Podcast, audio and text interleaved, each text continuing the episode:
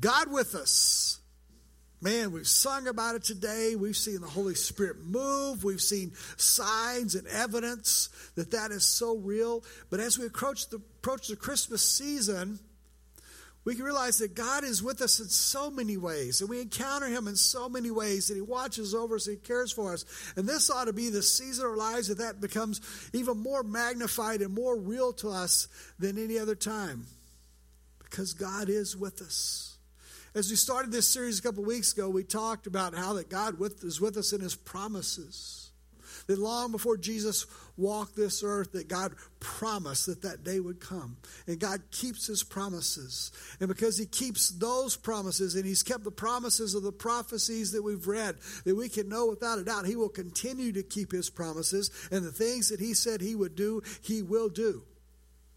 Whether the promises we like or the promises we don't like, there will be a day of judgment, but there also is a salvation that we can grab hold of. And that is so exciting to know that one of these days the trumpet will sound, and one of these days we will stand in his presence.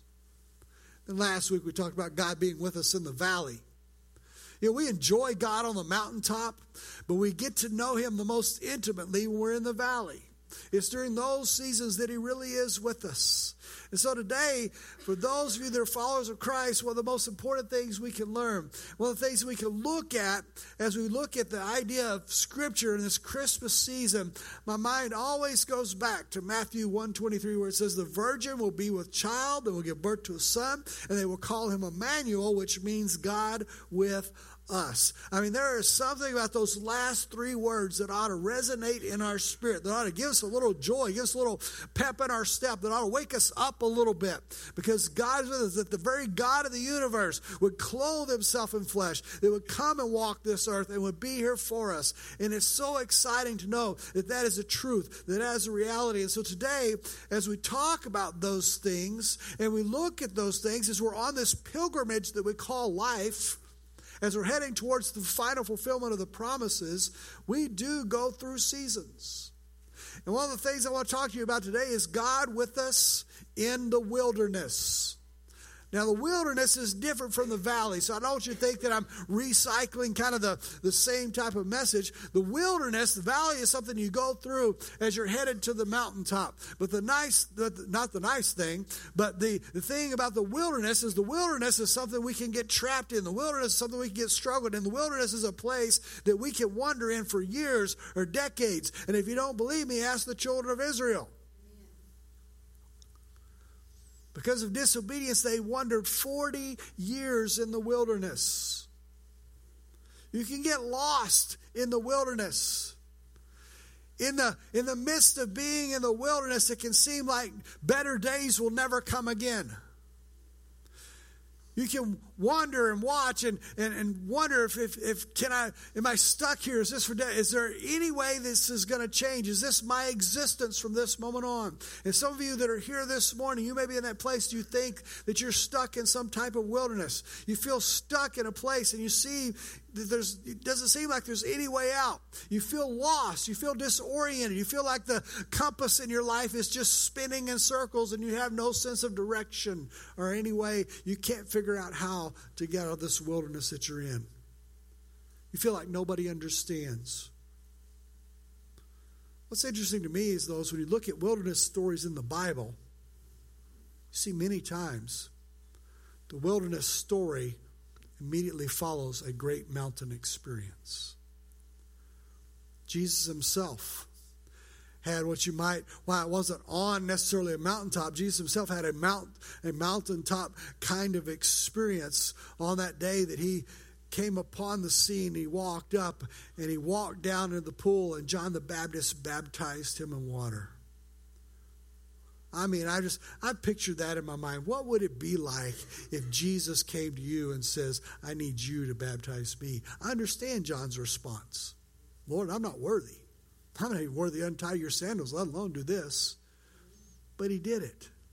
And can you imagine, though, from Jesus' standpoint, what a great moment that must have been for him because he was baptized, and immediately it says, as he came up out of the water, the Holy Spirit came and descended upon him in the form of a dove. His very own Heavenly Father says, This is my Son in whom I am well pleased. I don't care who you are, the, the confidence, the approval, the appreciation of a father to a child is one of the most incredible things you can experience.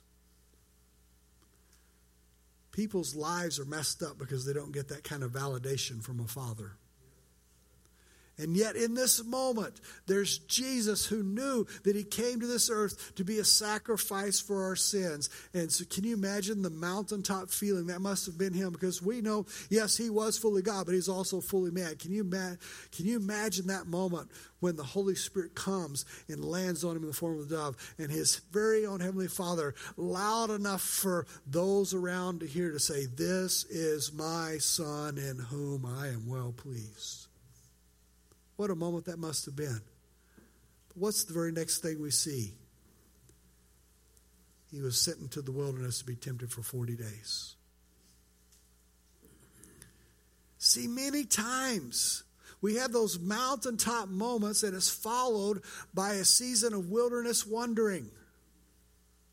We see those things. Some of you may have been just like that. Maybe you're in a place in your life where things are going right. It seems like finally the sun is shining. Kind of like this morning, finally the clouds parted and there is still a sun. And you have those moments and, and things are seem to be going well, and you're like, man, finally things are going my way. Finally things are like I want them to be. The birds are singing again. It's all good. Then suddenly that marriage that you thought was great you find out that your spouse didn't see it that way. Or life was going wonderfully, and all of a sudden you find out your job is at jeopardy. Or you have this incredible thing that happens. There's just so many things that can come our way, and we can feel like we're on top, and then all of a sudden it seems like out of nowhere something hits us, and the rug is pulled out from under us, and we find ourselves in a place that we're like, wow, what do I do? You feel alone. You feel spiritually dry. You feel desperate. You feel like you're in the wilderness. What I want to do today is show you one big thought that I want you to hold on to today as we walk through this. If you're going to write something down, I think this is the thought to write down. Your deepest need becomes a gift when it drives you to depend on God. Your deepest need becomes a gift. The things that you're headed most, the things that, that, that are facing you, that are pulling you down, that feel like driving you to the wilderness, they can become a gift if it pushes you to depend on God. Because you know what? We're always better off depending upon God. This morning, I want us to revisit a story in the Bible that if there's a mountaintop story in the Bible, this is the mountaintop story. This morning, I want us to look at Elijah the prophet. I mean, think of it. If you're going to think about a man of God, if you're going to think about somebody that's involved in miracles, if you're going to think about somebody that had an incredible experience on a mountaintop, that somebody that God has used in colossal ways, if you're going to think of a man of God who literally, when on the mountaintop, was zero doubt that God was with him, you think about Elijah. I mean, there's not many people that are going to be so outnumbered, 850 to 1, and says, you know what, let's have a showdown up on the mountain. I mean, what an incredible moment. But the interesting thing is, almost immediately after his incredible victory, we find him go from the mountaintop to the wilderness. This man of God that God used to do incredible things, suddenly, coming off this victory, is in fear of his life and he's run to the wilderness. I mean, he he was God was with him for a season. He was he was staring down evil King Ahab. He was outsmarting him at every turn. God was moving miracles in his life. Incredible things happened. And apparently, though, Ahab wasn't near as scary as his wife Jezebel. Because right on the heels of this incredible victory, Jezebel makes a statement and he freaks out and runs away and finds himself in the wilderness. Let's look at it. First Kings 19, 1 or 2. Now Ahab told Jezebel everything Elijah had done and how that he had killed all the prophets with the sword. So Jezebel called, sent a messenger to Elijah to say, May the gods deal with me, be it ever so severely, if by this time tomorrow I don't make your life like that of one of them. Let's back up just a little bit. I mean, King Ahab had been coming at him for years. King Ahab was one of the kings that when he stepped in, and you read about him in First Kings there, just in, in a previous chapter there, you read and the Bible says this, says he was more evil than all the kings before him. That is not something you want written in Scripture about you.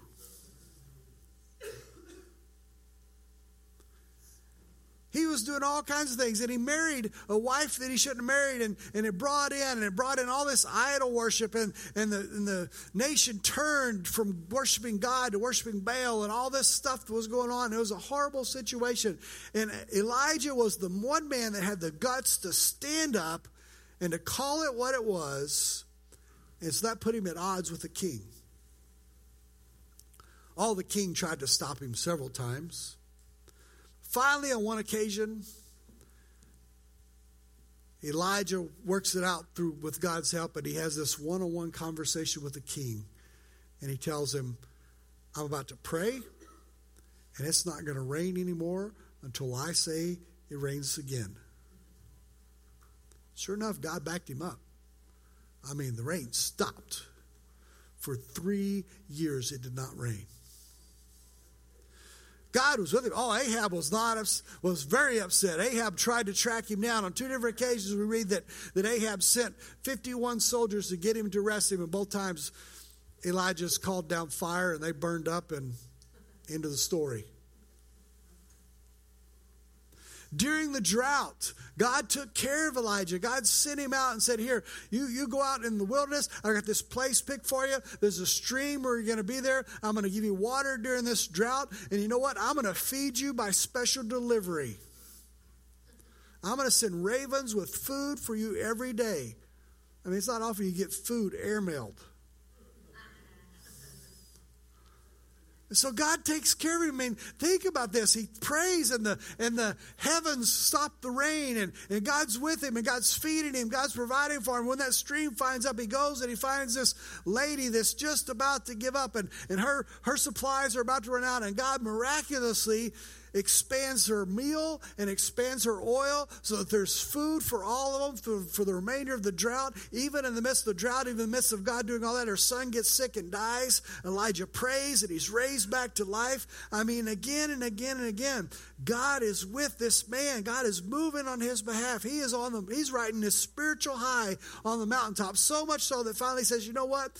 This is enough of this. We're going to have a showdown. King Ahab, you get all your prophets together. You go ahead and get all the 450 prophets of Baal. You go ahead and get all the 400 prophets of the Asherah poles, and you have them meet me up on top of the mountain. We're going to have a showdown. We're going to settle once and for all who God is. So they gather together. And if you've heard this story, it's an incredible story. It's one of my favorite stories in the Bible. So much so that when we were in children's church years ago, I got this great idea. I decided I was going to demonstrate this story for the kids in a way unlike anything they'd ever seen it. I set a table up. I had a friend that owned a magician's type shop that had all these things, and so I went and talked to him, and, and I found out that not only they have flash paper, they've got flash cotton. And so I bought flash paper and flash cotton. I took the flash cotton and colored it like they were little stones. I took the flash paper, rolled some of them up like little logs, and colored them. I drew out and cut out my own bull out of flash paper. I had bought this little device. It was so cool. It's this little battery powered device that you could put flash paper in and it had a battery, a little glow plug, and so it had a little look like a ring, and you could just throw fire off into your fingertips. I had the little jar sitting there, and I thought, you know what? Instead of water, I'm going to use lighter fluid. So I am telling the story. And I'm putting all the pieces together. As I'm telling, I'm laying, I mean, I'm building the altar, I'm laying down the logs, I'm laying the bull on there, I'm pouring the liquid as he had the servants come in. And I said, and Abraham, I mean, and Elijah prayed this prayer, and I set off that flash paper from heaven from my hand, and there was a fireball about this big. I was instantly blinded for a moment. But the kids never forgot the story. But Elijah, he has a showdown moment up on top of the mountain. And I love what he did is he is, is he lets them go first. He says the gods who lights the sacrifice is God. And they agree. And so the prophets of Baal begin to do their thing and they're praying and they're doing their chant, they're doing their dancing, they're doing all the stuff that they would do. And nothing happens. It even says that it went on for so long that finally they begin to cut themselves and beat themselves to make something happen. And I love, I love the attitude of Elijah. Elijah begins to get a little bit of temptation going, gets a little bit of a smart aleck attitude, begins to call, maybe your God is busy. Yell louder. Maybe he's gone away. One translation says maybe he went to relieve himself.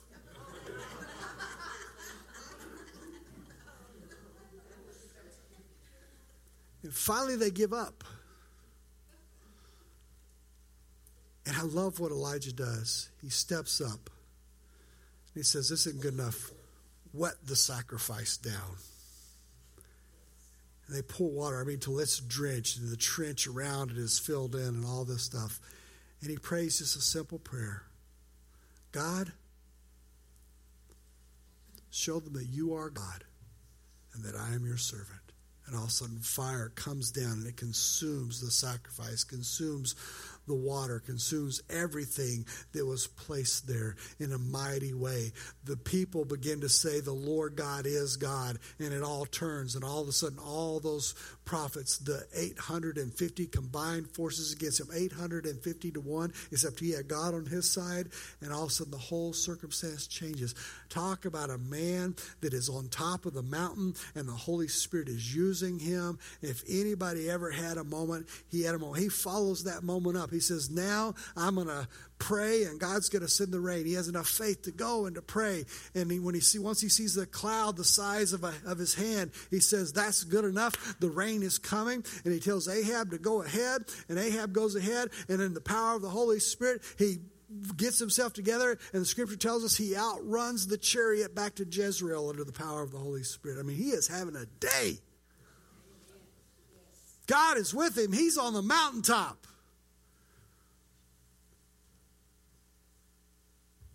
And then Jezebel says, By this time tomorrow, you'll be like one of those. Something happens, something breaks. All of a sudden, this man that was this on fire man of God, fear settles in and he takes off and runs. See, sometimes we're the most vulnerable when we're coming off the mountaintop. Why? Because we've won the victory. We expect the credits to roll. We expect our happily ever after to begin. We expect the camera to pan around behind us as we're walking off into the sunset with the sweet music playing. But all of a sudden, the enemy comes back with his counterattack. We're caught off guard. We don't expect it. And we find ourselves wondering what to do. We go from the mountaintop to the wilderness like that. Let's look at verse 3 and 4. It says, Elijah was afraid and ran for his life.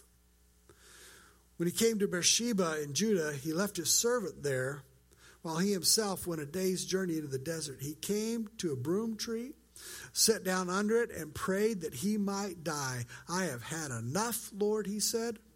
Take my life. I am no better than my ancestors. Wow. He went from the mountaintop to there in very short time. How did it happen? See, Jezebel didn't put him into the wilderness, he ran there. See, sometimes when we get in situations and circumstances, sometimes we can even have a great victory, but something happens, and instead of us running towards God, we run towards the wilderness. Let me ask you this, just tell you this. It's never a good idea to run from the presence of God towards the wilderness. Never. Never.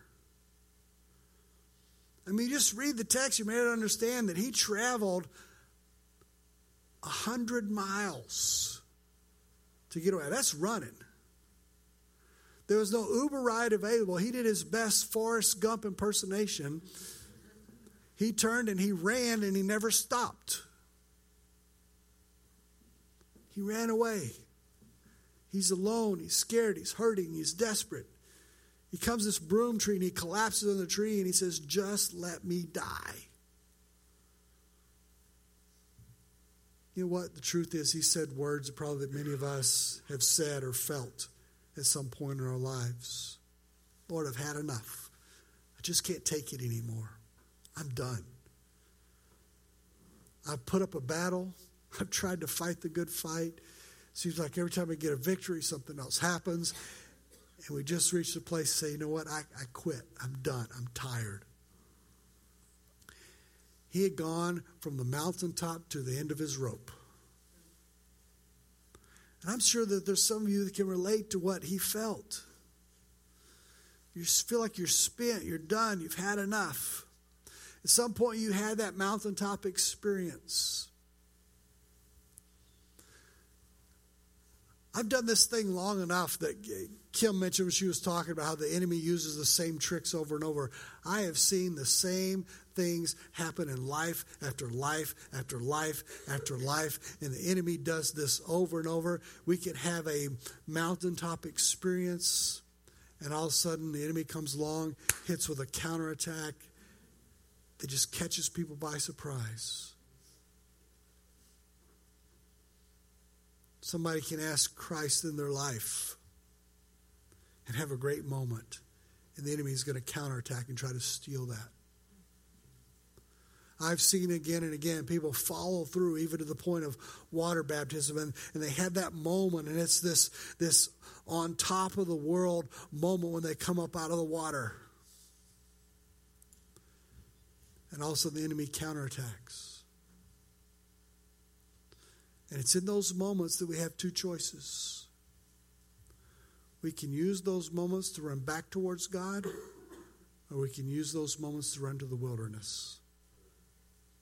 And the wilderness is never a good idea.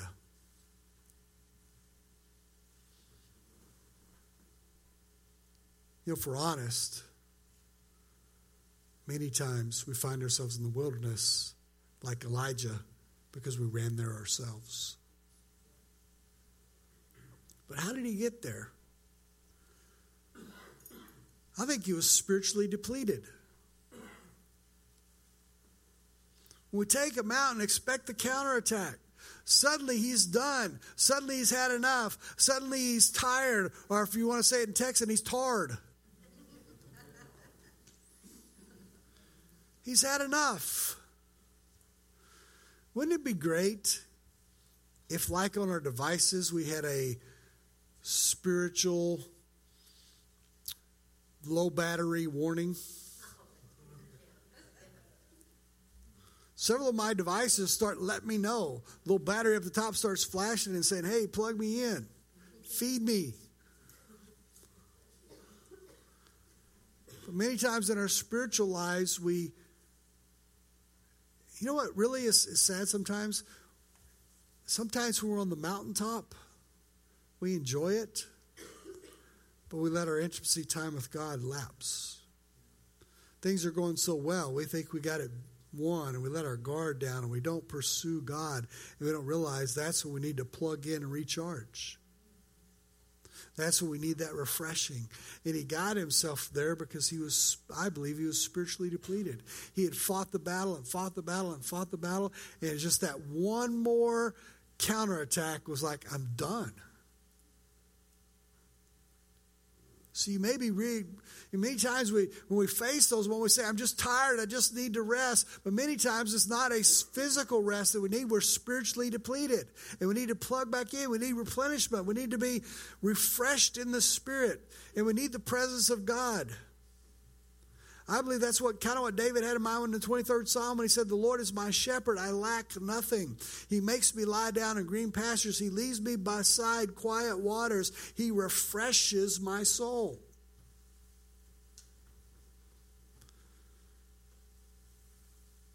Let me say this. You will never find rest for your weariness by running towards the wilderness. It'll never happen. See, he forgot that his deepest need can become a gift when it drives you to depend on God. It'd be easy to say, what was the matter with him? Why didn't he just say to Jezebel, the same God that just did what he just did is going to do that to you? But he didn't.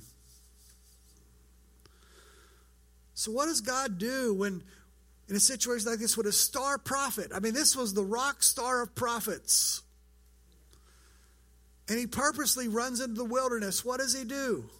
You know what I love the most? I love what God doesn't do. I love that God doesn't come to him and preach a sermon saying about how this is all his fault. I love how God doesn't ask him, Boy, where's your faith? I love how God doesn't mock him and say, Some man of God you are. You just stare down 850 false prophets and you run from one woman. What God does tell him to do is to rest. 1 Kings 19, 5 and 6 says that he lay down under the tree and fell asleep, but at once an angel touched him and said, Get up and eat. He looked around, and there by his head was a cake of bread baked over hot coals, a jar of water, and he ate and drank, and he lay down again.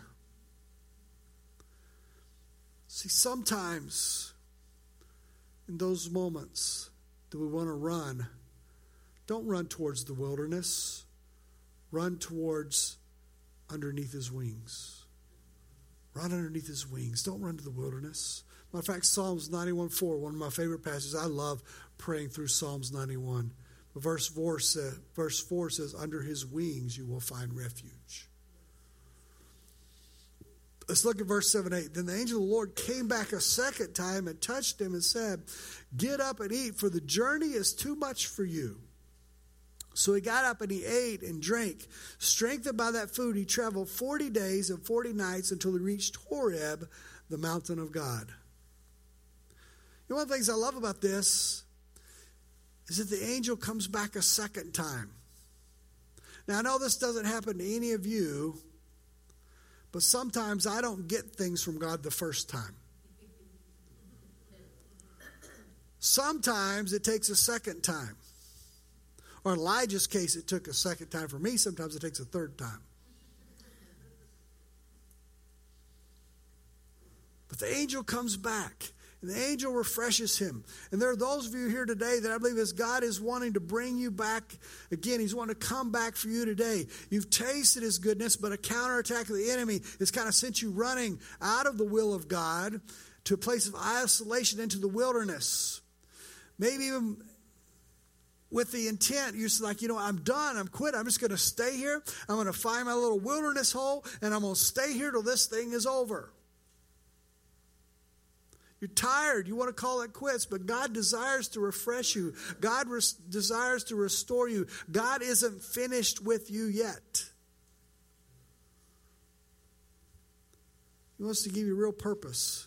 Matter of fact, God's, I believe God's got a question for us at times like this. It's the very same question he asked Elijah What are you doing here?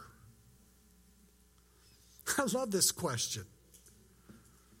I mean, God loves on him. God refreshes him. God sends him to a place where he's going to have this encounter with God. But I love this question What are you doing here?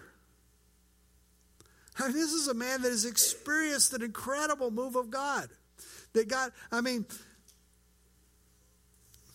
not that you want to see people lose their lives or something, but you gotta you gotta admit there'd be something pretty cool about saying, Lord, show that you're a God and I'm your servant, and I mean literally seeing fire fall from heaven and consume. There is something about that would be cool. I don't care who you are. But now he's running, and all of a sudden God says, What are you doing here? Elijah takes in what the Lord has prepared for him. He's strengthened by the food, and he travels for 40 days and 40 nights until he reaches Horeb. There he went in the cave and he spent the night. And now he's finally, truly ready to hear what God has to say. Verse 9. There he went into the cave, spent the night, and the word of the Lord came to him What are you doing here, Elijah? In other words, why are you running away from me? What are you doing here? Why, why do you, what do you think you're doing? You know better than this. You've removed yourself from me. You removed yourself from God's hands. You removed yourself from the support that He's given you. you removed, he even removed Himself, while Scripture doesn't say this, He removed Himself even from the support of fellow like believers. He's out there isolated. And God, no wonder God says, What are you doing? I've seen this a hundred times a minute. Like I said, there's, there's, I see patterns because of the number of people that I deal with through the years. And I see people all the time that in those moments that something happens, the enemy comes, they either run towards God or they run away from God. The best thing you can ever do when things get bad is run to God, not away from Him. Run towards His people, not away from them. Don't isolate yourself. I just picture, though, when God asked him that question, I picture Elijah as he gets ready to start to explain to God what he's doing there. I see him trying to muster up the most whiny voice he can muster up. I'm seeing him trying to get his eyes real big so that he can have just that right pouty look on his face as he begins to tell God why he's there?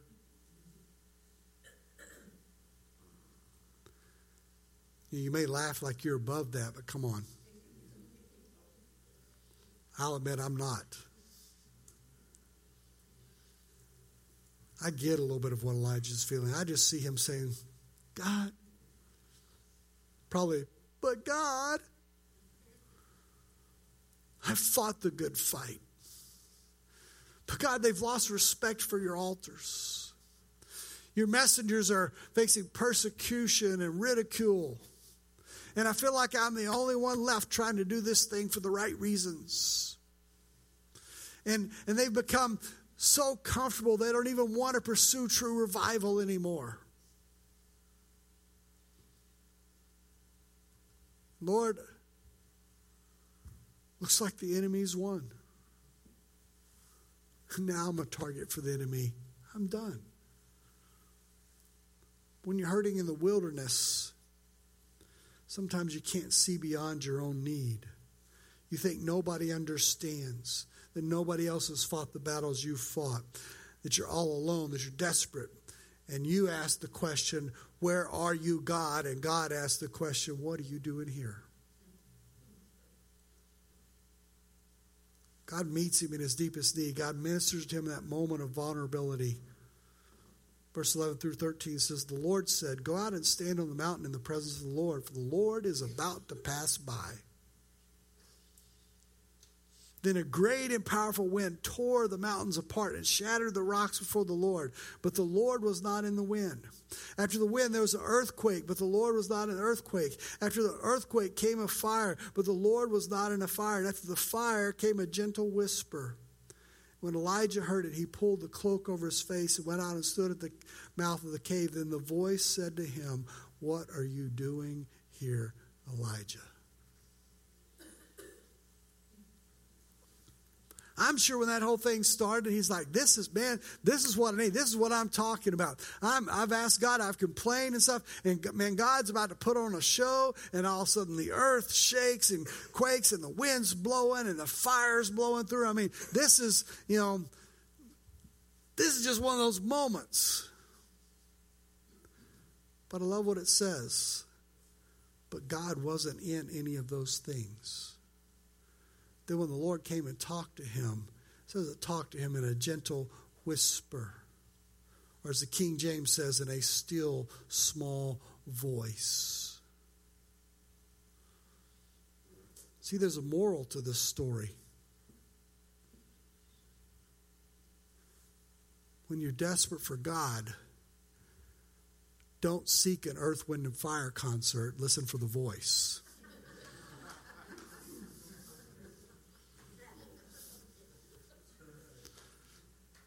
That may be a funny statement. I was kind of proud of that one myself, but but you'll remember the point. Sometimes we look for the show. Matter of fact, sometimes we're guilty of looking for the miracle in place of listening for the answer. We want the show, we should be seeking his voice.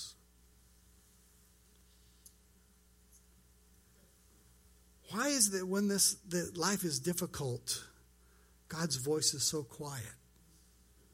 You ever wondered about that passage? The idea that, I mean, God does all this stuff and he ends up speaking. I mean, can you imagine the contrast? All the noise and all the wind and all the fire and all the stuff. And I mean, can you just picture what he was picturing in his mind? Man, when it gets past all this and God shows up, woo! Then God shows up and speaks in a gentle whisper. Why is it God does things that way? I've got my theory. I believe God whispers because those are the moments that He's the closest and He shouldn't have to yell. He's right there with you and He's whispering in your ear.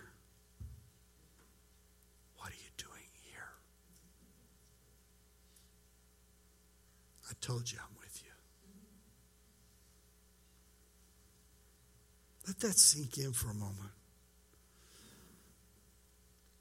Why is it sometimes it seems like the enemy is so loud? Thought about that too.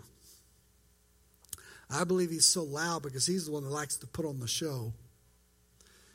But he's trying to get at you from a distance because he can't really get to you. So he's making all the noise to tempt, to tempt you to run away from the one whose presence you're in. And God's just right there. Don't listen to him. I'm right here. He whispers. He doesn't have to shout. One shouts out lies, the others whispers to draw us even closer. One of them says, I will never leave you. I will never forsake you. I've been with you every single moment. And I love you more than you can imagine. When you hurt, I hurt. When you're in the valley, I'm in the valley. When you're in the wilderness, I'm in the wilderness. And you may not believe that, but what is the shortest verse in the Bible? God wept. Or Jesus wept, I'm sorry. Think about that. Have you ever thought of the, con- the context of that verse? He's walking with Mary and Martha on his way to resurrect Lazarus from the tomb. He wasn't crying for Lazarus. He knew who, whose hands Lazarus was in, and he knew what he was about to do with Lazarus. He was walking with Mary and Martha in that moment, and he was crying because they were crying.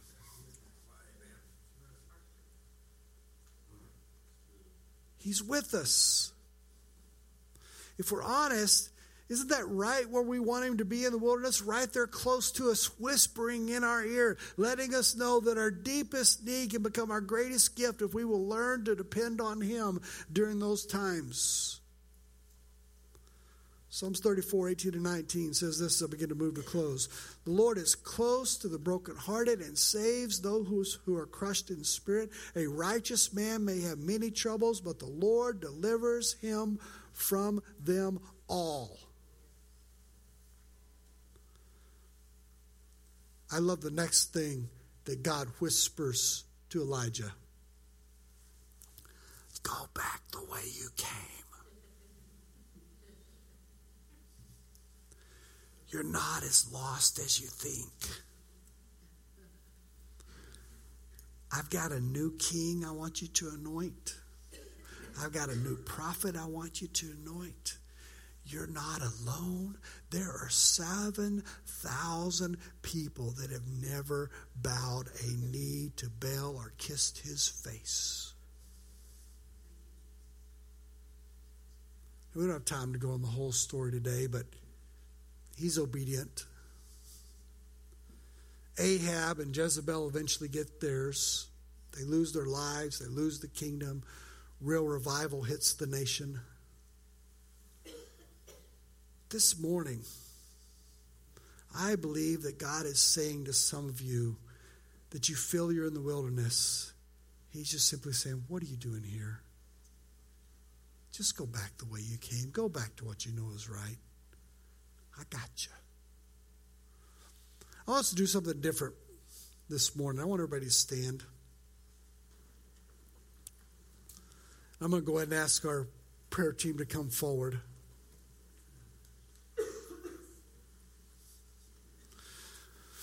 We're kind of, our movement doesn't very often read scripture together. But as I was working on this, I couldn't, I just, the 23rd Psalm just kept coming back to me. And a lot of us are very familiar with it. And many of us, if I was to say ready, set, go, you could just quote it.